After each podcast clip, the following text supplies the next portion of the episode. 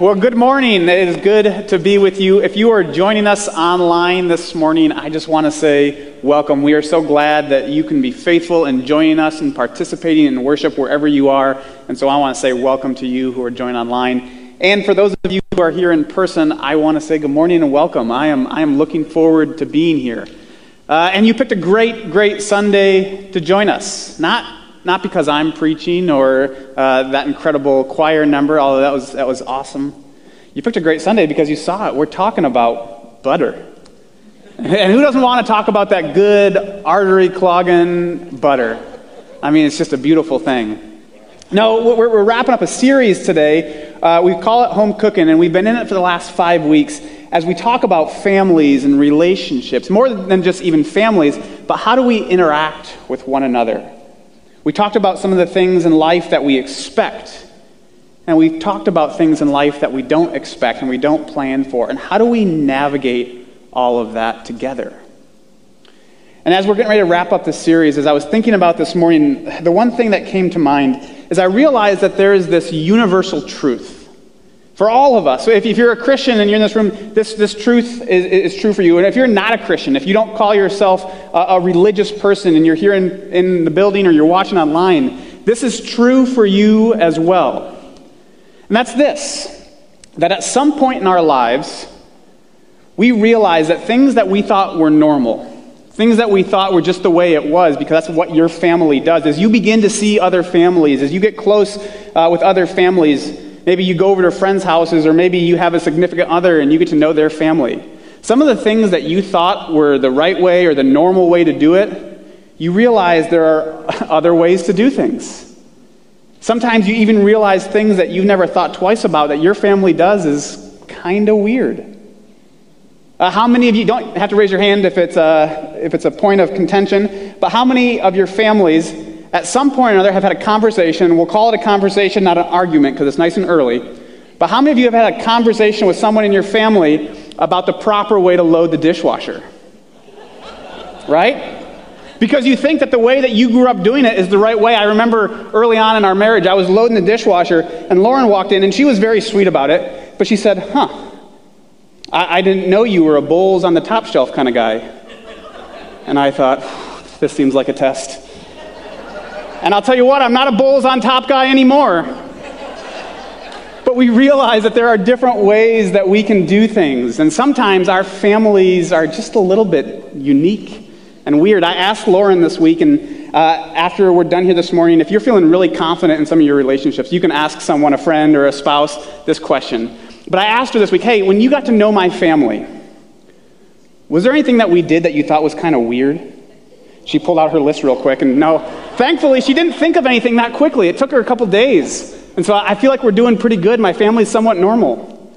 But one of the things that we came across is that we had this Christmas tradition in my family. Where every Christmas morning, the first thing we would do when we would wake up, my siblings and I would run downstairs, and before we'd get into the stockings, before we'd see what Santa brought, before we'd open presents from one another, we would scour the tree looking for an ornament of a pickle we had a, a, green pickle ornament that, that my mom would hide on the tree somewhere, and it was a contest to see who could find it first. And the first kid to find the pickle, it's Christmas morning, so you win a prize. And of course, on Christmas, it's a jar of pickles. I mean, what else would it be? And the pickles started off pretty big, and then as we got older, it got smaller and smaller, and I think the final pickle is about that big. And it, it's hard to find. Sometimes we still do it. And sometimes it takes us up to 10 minutes to find that pickle hidden somewhere in the tree. And I always just assumed that's what families do on Christmas morning. And Lauren said, No, that was kind of bizarre. I don't really associate looking for pickles on the tree with Christmas morning.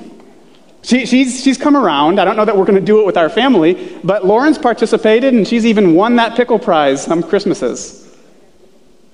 But we recognize that there are things about our families that are unique and weird.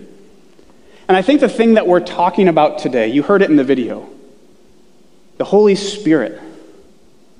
I think it's okay for us to recognize that this is a unique thing. That it doesn't always make sense. Even for those of us who are Christians, maybe who grew up in the church, we don't spend a lot of time talking about the Holy Spirit. I don't know that we always have a great grasp on what we mean when we talk about it or, or what the Holy Spirit, we talk about the work and the ministry of the Holy Spirit. Well, what, we don't even know sometimes really what that means. And again, if you're, if you're not a Christian, if you're not a religious person, you're sitting here today you're watching online, this might be one of those things where you're like, man, that, that, that is just like the weirdest thing. You talk about God who is one and yet three. And, and part of that is the Spirit. And you, so there's this Holy Spirit. And, and what does it do? I mean, it, it intercedes and it, it leads you and it comforts. Like, what is going on there? And yet, on this Pentecost Sunday, and we're going to talk about more about Pentecost in just a moment, but on this Pentecost Sunday, we set time aside to celebrate this Holy Spirit. And I think it's okay to acknowledge it's, it's a little bit, it's a little bit unique. What is the Holy Spirit? What do we mean when we talk about God's Holy Spirit? What is that Pentecost? What are we celebrating on that Pentecost day? And, and maybe for us today, what do we have to learn from what took place on that first Pentecost? And that's what I want to think about today. We're going to spend some time in, in the passage that you heard read in different languages. It's, a familiar passage for those of us who grew up in church. When you think of Pentecost, if you grew up in Sunday school and you colored the sheets that had, you know, people with little like fires above their head, this is what you think of. This is where our minds go when we think of Pentecost. It's in the book of Acts. And the book of Acts is written by Luke, who also wrote the Gospel of Luke. And really, it's kind of a, a two part letter. Luke is like 1A, and Acts is, is 1B. That they go together, and where Luke leaves off is where the book of Acts picks up. And so we're going to start reading today in Acts chapter 2. The, the, first chapter of here, Jesus is actually still with the disciples. And before Jesus ascends into heaven, taken up into heaven, he gives the disciples some instructions and his followers some instructions. And then we flip the page into chapter 2. And right away we start off. When the day of Pentecost came, Acts 2, verse 1. Now, now when we read this right here, when the day of Pentecost came, like I said, when we think of Pentecost, this is usually where our minds go if, if we grew up in church. But Pentecost was actually a festival or a feast that was celebrated. There were three festivals where, where, folks who were Jewish would travel back to Jerusalem to celebrate these three specific festivals. And Pentecost, which is also known as Feast of the Weeks, is one of those three festivals. And so people had come back to Jerusalem. That's really important for later on in the story. And so when we read this, when the day of Pentecost came, when that feast came, they were all together. They, being the disciples and followers of Jesus, were all together in one place. Suddenly, a sound, like the blowing of a violent wind, came from heaven and filled the whole house where they were sitting. They saw what seemed to be tongues of fire that separated and came to rest on each of them. All of them were filled with the Holy Spirit and began to speak in other tongues as the Spirit enabled them. Again, if you grew up in church, this is, this is familiar to us. This is what we think when we think of Pentecost. But I, I think there's some, something peculiar about this, this Sunday, this celebration that we have. Today is, is Pentecost, right? And really, Pentecost is one of the three biggest celebrations, uh, holidays in the life of the church. It's, it's Christmas and Easter and Pentecost, and somewhere along the way, Pentecost kind of got the short end of the stick. It's not celebrated or remembered in the same ways. I doubt many of you are like checking your watch because you're like, well, my, my Pentecost ham is in the oven and we got to get home because we're having that Pentecost party. Your kids probably don't wake up and they're excited to see what kind of Pentecost presents or what's in their Pentecost basket. And yet, as Christians, we recognize that this is, this is just as important for us in the life of the church and us as Christians as Christmas and Easter. Pentecost is right there. And we decorate the, the sanctuary. There's red uh, and red candles. There's red on the cross, red lights. I'm wearing my red shirt. You saw the choir and orchestra are all decked out in their red, the color of Pentecost, because we recognize that this is a big, big moment. But what I think is kind of odd about it, when you think of, of Christmas, we think of that moment where Jesus is born, right? That's what we think of on Christmas. That moment, that what's happening there is Jesus is born. Easter, what's happening in that moment? Jesus conquers death, is resurrected from the grave. And so it would lead me to think okay, Pentecost must be that moment that the Holy Spirit first comes onto the scene. That must be what we're celebrating. It, it, it tracks, right? Christmas, Jesus is born. Easter, Jesus is risen. So Pentecost must be when the Holy Spirit comes. But that's not, that's not true. In fact, if you want to see how far back the Holy Spirit goes, you have to go back to the very first page of the Bible. Genesis 1 1 reads this In the beginning, God created the heavens and the earth. Verse 2 Now the earth was formless and empty. Darkness was over the surface of the deep. And here it is, listen. And the Spirit of God was hovering over the waters. In the very beginning, when there was chaos and darkness and there was nothingness, in the middle of that, God's Spirit hovered. Now, when we read about God's Spirit in the Bible, what are we talking about? And I want, I want to take a little bit of a detour because I think it will help us understand this Acts passage a little bit better. But when we read about God's Spirit in Scripture, what that is signifying is God's personal presence. God's personal presence. And when we read it in the Old Testament, especially, there's this word, this word ruach. And if you want to say it appropriately, if you want to pass your Hebrew class, you got to kind of clear your throat or choke on a cracker at the end because it's ruach. But it's this word, and this word can take on a lot of different forms and a lot of different meanings. But the, the thing that all has in common is the idea of energy. Energy. Have you ever walked outside and you see the leaves are rustling, and, and if you have you know, short sleeves on, you can feel that on your skin, the, the tingling? We call it wind, right? In Hebrew, that's ruach. Or do this with me real quick, wherever you're sitting, taking a deep breath. Do you feel that in your lungs? Do you feel that? That energy? We call it breath. In Hebrew, that's ruach. And just as wind and breath are these invisible forces, so God's Spirit is this invisible force. Just as wind is powerful. I was driving through Illinois a few weeks ago, and once you get past Chicago, there's not much there. It's mostly just little sloping hills and nothing. But there were miles and miles of these huge windmills that were turning and turning. The wind is creating this power and it's spinning them. Just as the wind is powerful, God's Spirit is powerful. Breath. Just as breath keeps us alive, so we believe that God's Spirit sustains all of life. And as we look throughout Scripture, we see God's Spirit at work. Do you remember the story of Joseph, whose brothers got jealous of him? This is in the Old Testament. And so they sold him into slavery, and he, he ended up in Egypt. We read that God's Spirit empowered Joseph to interpret dreams, which ultimately wound him up uh, second in command in all of Egypt.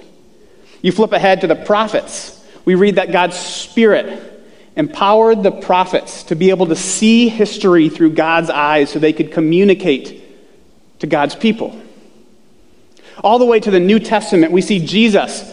When Jesus is baptized, he comes out of the water, and it says that the heavens opened up and God's Spirit descended down like a dove. Just after that, it says God's Spirit led Jesus into the wilderness. And throughout Jesus' life, as he's healing, restoring, bringing life out of darkness, we see God's Spirit at work. I don't want to jump too far ahead. Pastor Rob talked about how next week we're starting the series on the book of Romans from Memorial Day to Labor Day. For about 16 weeks, we'll be studying the book of Romans. And you, if you heard it in the end of video announcements, one of the most famous verses in the book of Romans, Romans 8:11, talks about and the Spirit who raised Jesus from the dead. God's Spirit at work. That all throughout history we can see evidence and see stories of God's Spirit at work, empowering people to love God and love people.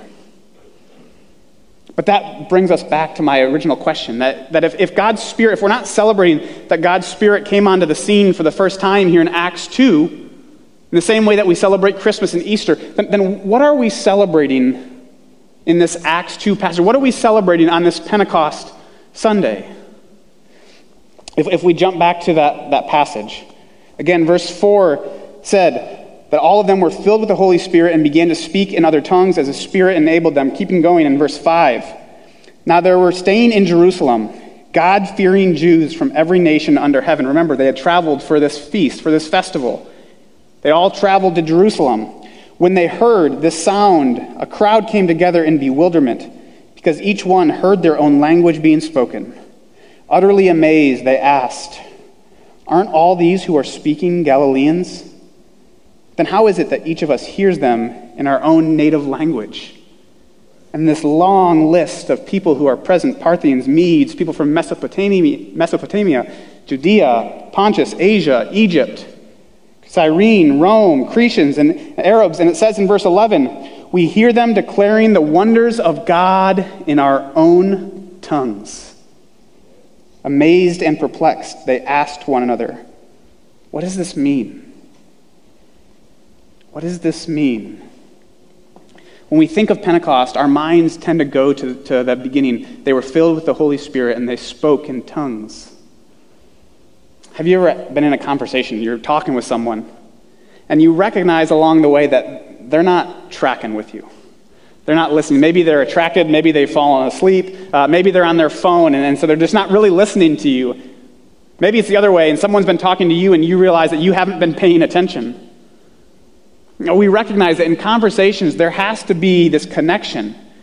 If you're just talking and they're not listening and understanding, it's really not a conversation. And so, what if the truer miracle? We, we tend to celebrate the gift of God's Spirit empowering them to speak. But what if at the same time, the, the, the miracle of Pentecost is not just that they can speak, but that they can hear and understand? Remember, there is incredible diversity that's here today because everyone has traveled back. and says all of these Jews uh, under every nation under heaven have come back together. Different languages, different even cultures, different ways of thinking, and they're all here together. And I think you know, we tend to focus on verse 4, but maybe our attention should be drawn to verse 11. We hear them declaring the wonders of God in our own tongues.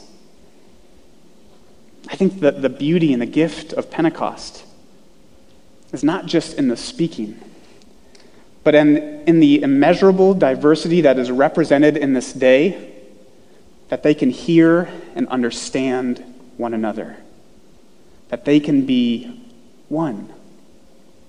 Because here's what's not happening in this story the Holy Spirit isn't coming and just wiping away all of their differences and making them one uniform group. No, the gift and the beauty is that in the midst of their differences, in the midst of their differences, that they can hear and understand one another. This is, this is important, this is big. Because here in Acts 2, we stand on the threshold of the birth of the church. And the church is birthed not just in her ability to speak, but also in her ability to listen and understand.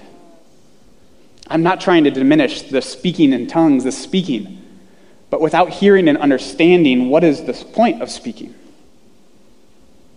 And what does all of this mean? What does all of this mean for you and me? I mean, I, okay, fine, Tyler, but what difference does it make if it's a miracle of speaking or a miracle of hearing and understanding? What difference does it make? This might not surprise you, but I think it becomes a matter of relationship.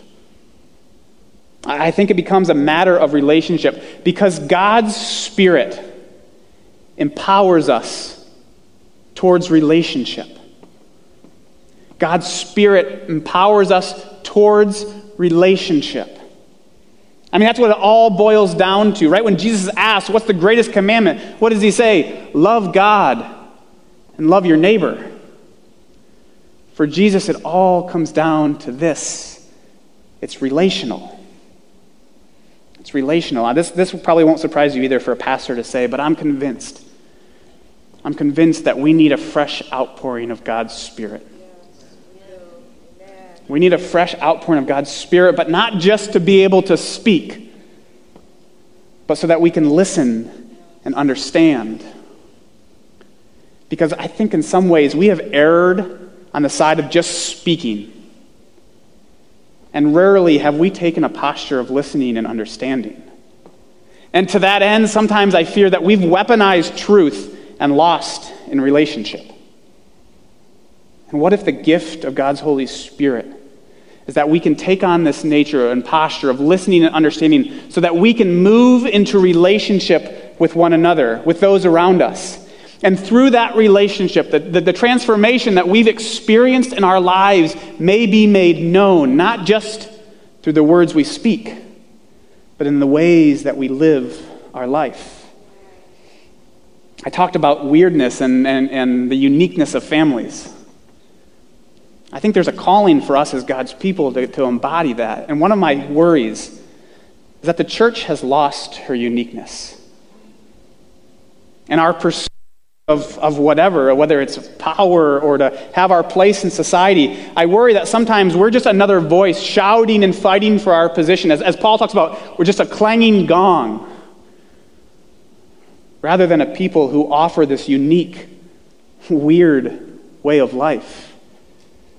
In a world that's so focused on, on being heard, my opinion and my truth and my viewpoint, maybe the gift of the Holy Spirit we need is to be a people who will listen and understand so that we can be a people of deeper and deeper relationship. And so, maybe what this story is inviting us to, what's it reminding us to, is to, to be these people who are completely, who are, have a different way of life. It's inviting us to be this unique, this weird group of people. I didn't keep reading this, but if I kept going, one more verse in Acts chapter 2, verse 13 says, Some, however, made fun of them and said, They have had too much wine. To those who were watching who didn't understand, it was so bizarre for them. It was so bizarre to see all of these people who had incredible differences coming together to understand and hear one another, to be one. It was so bizarre that their only conclusion they could draw was, wow, they must just be drunk. I think when God's Spirit comes, sometimes, sometimes it can look bizarre to those who don't understand. And yet, God's Spirit is constantly here trying to breathe new life into us. New life that leads us into relationship. God's Spirit empowers us towards relationship, towards loving God and loving people. I, I was having a conversation, I think it was this last week, with a friend of mine who teaches high school. And he was telling me, he's heartbroken as he told me this story about four of his students, and he was listening to their conversation. He wasn't really eavesdropping, but kind of was eavesdropping. He wasn't a part of the conversation, but he could hear what's going on. And all four of these students, I don't know how the conversation started, but at one point it got to this, this spot where they began talking about faith. And all four of them shared stories about how they had grown up in the church. Their families had grown up in church, but at some point along the way, there had been words, incredibly painful words, that had been spoken to them by Christians that had caused them to kind of take off their faith hat and hang it up and walk away. Things had been spoken to them, and they couldn't reconcile the things that people were saying to them, the way that these Christians were speaking to them. They couldn't reconcile that with the Jesus that they were reading about in Bible. And I don't, I don't really know why I share that story with you. Maybe just to say, I think God's Spirit has more for us than that. I think God's Holy Spirit desires greater for us. I don't know what was said to them. It's possible that some of the things that were said to them were even true. Yet, outside of the context of relationship, of deep understanding and listening, those words just became painful notches and, and ultimately what was their de faith journey. I believe God's Spirit has more for us today. I believe God's Spirit wants to lead us into deeper and deeper relationship with those around us, that our lives can bear witness to that transformation, that others may see what God and God's Spirit is doing in us and want to know more. Believe that, and I believe God is willing to do that as we humble ourselves and open ourselves up to the work of God's Spirit.